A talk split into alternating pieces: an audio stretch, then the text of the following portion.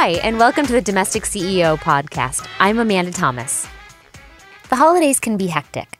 Most of us, at one time or another, have felt like we have more than we can handle in not enough days.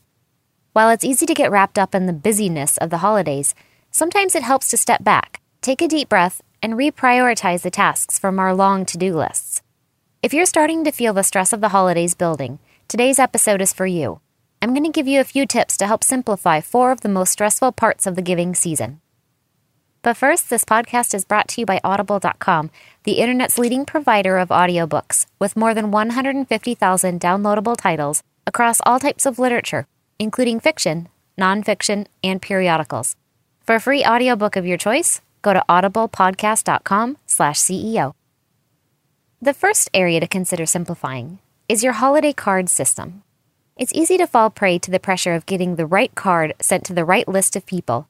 I've known many folks who have gotten so stressed out about making their holiday card just right that they actually missed sending them out before Santa's arrival, only to throw the whole stack away because they weren't willing to send a Christmas card in January. Sound familiar?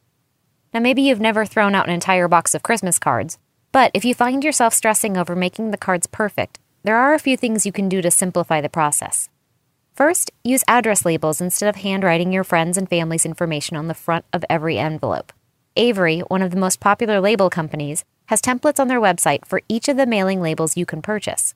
Simply download the template, create labels for each of the cards you want to send, then print them off year after year with no work. If you want to simplify the process even more, there are card services like Send Out Cards, which allow you to create a card online, enter the address information, and a physical holiday card will magically mail out to each of the people on your list.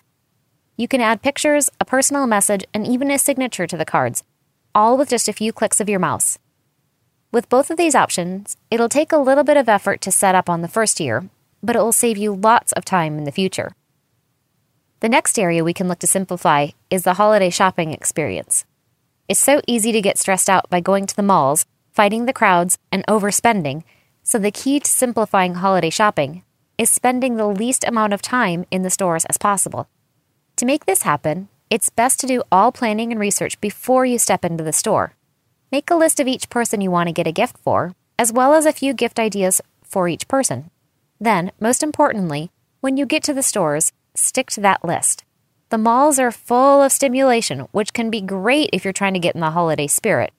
But if you're trying to remember what color is your niece's favorite while hordes of people are pushing past you, it's easy to get overwhelmed.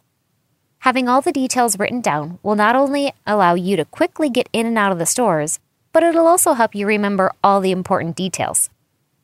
Now, if you find yourself in a competition to keep up with your neighbor's lights and decorations, this next tip is for you. Decorating your home should be fun. It should bring around happy holiday spirits. If it instead brings stress, cursing, and family fights, it may be time to consider scaling back for a year or two at least. Instead of going all Clark Griswold on your home's exterior, consider simply putting up a single strand of lights around your home. You may get a few comments from the neighbors if they notice a significant change in the amount of decorations you put up this year, but you can jokingly tell them that you wanted to let them win the decoration contest this year. If your interior decorations are what's causing you stress, you may want to consider cutting back on a few of those as well. Instead of a big tree, decorate a smaller houseplant.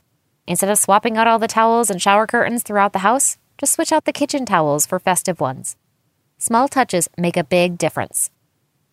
This last tip may be a tough one to do if you have a holiday party tradition, but the gist of it is this consider not having your party this year.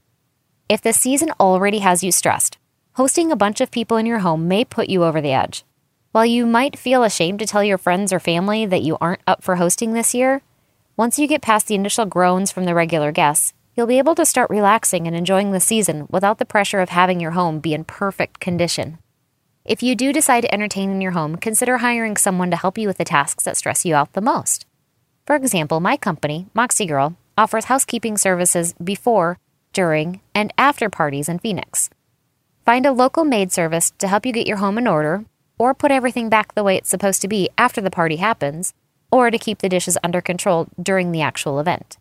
If your budget doesn't allow for professional help, see if a local teenager wants to make a few extra bucks helping you out.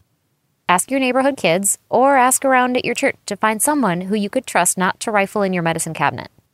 Keep in mind that if you hire a teenager or any other non professional, you may need to lower your expectations or provide more direction than you're expecting to. It can be hard to let go of what you now think of as holiday traditions, so keep in mind that all these tips are just suggestions.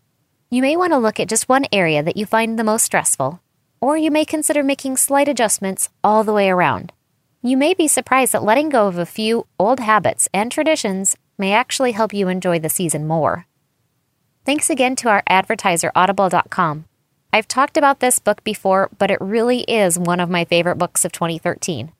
Recipes for Disaster, a memoir by Tess Rafferty, is absolutely fantastic for those of us who like to entertain, and it's now available at audible.com. Tess loves to host fancy parties, and while she has some great tips and recipes, the best parts about the book are her honest, funny stories about the disasters that are inevitable when hosting people in your home. For anyone getting stressed out of the holiday season, you need to download this book ASAP. It'll instantly make you be able to laugh and realize that you're not alone in your hosting stresses. For quick and dirty tips listeners, Audible is offering a free trial and a free audiobook to give you the chance to try out their service.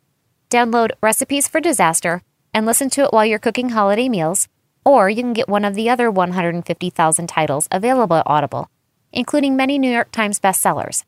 For a free audiobook of your choice, go to audiblepodcast.com slash CEO. That's audiblepodcast.com slash CEO. Until next time, I'm the domestic CEO, helping you love your home.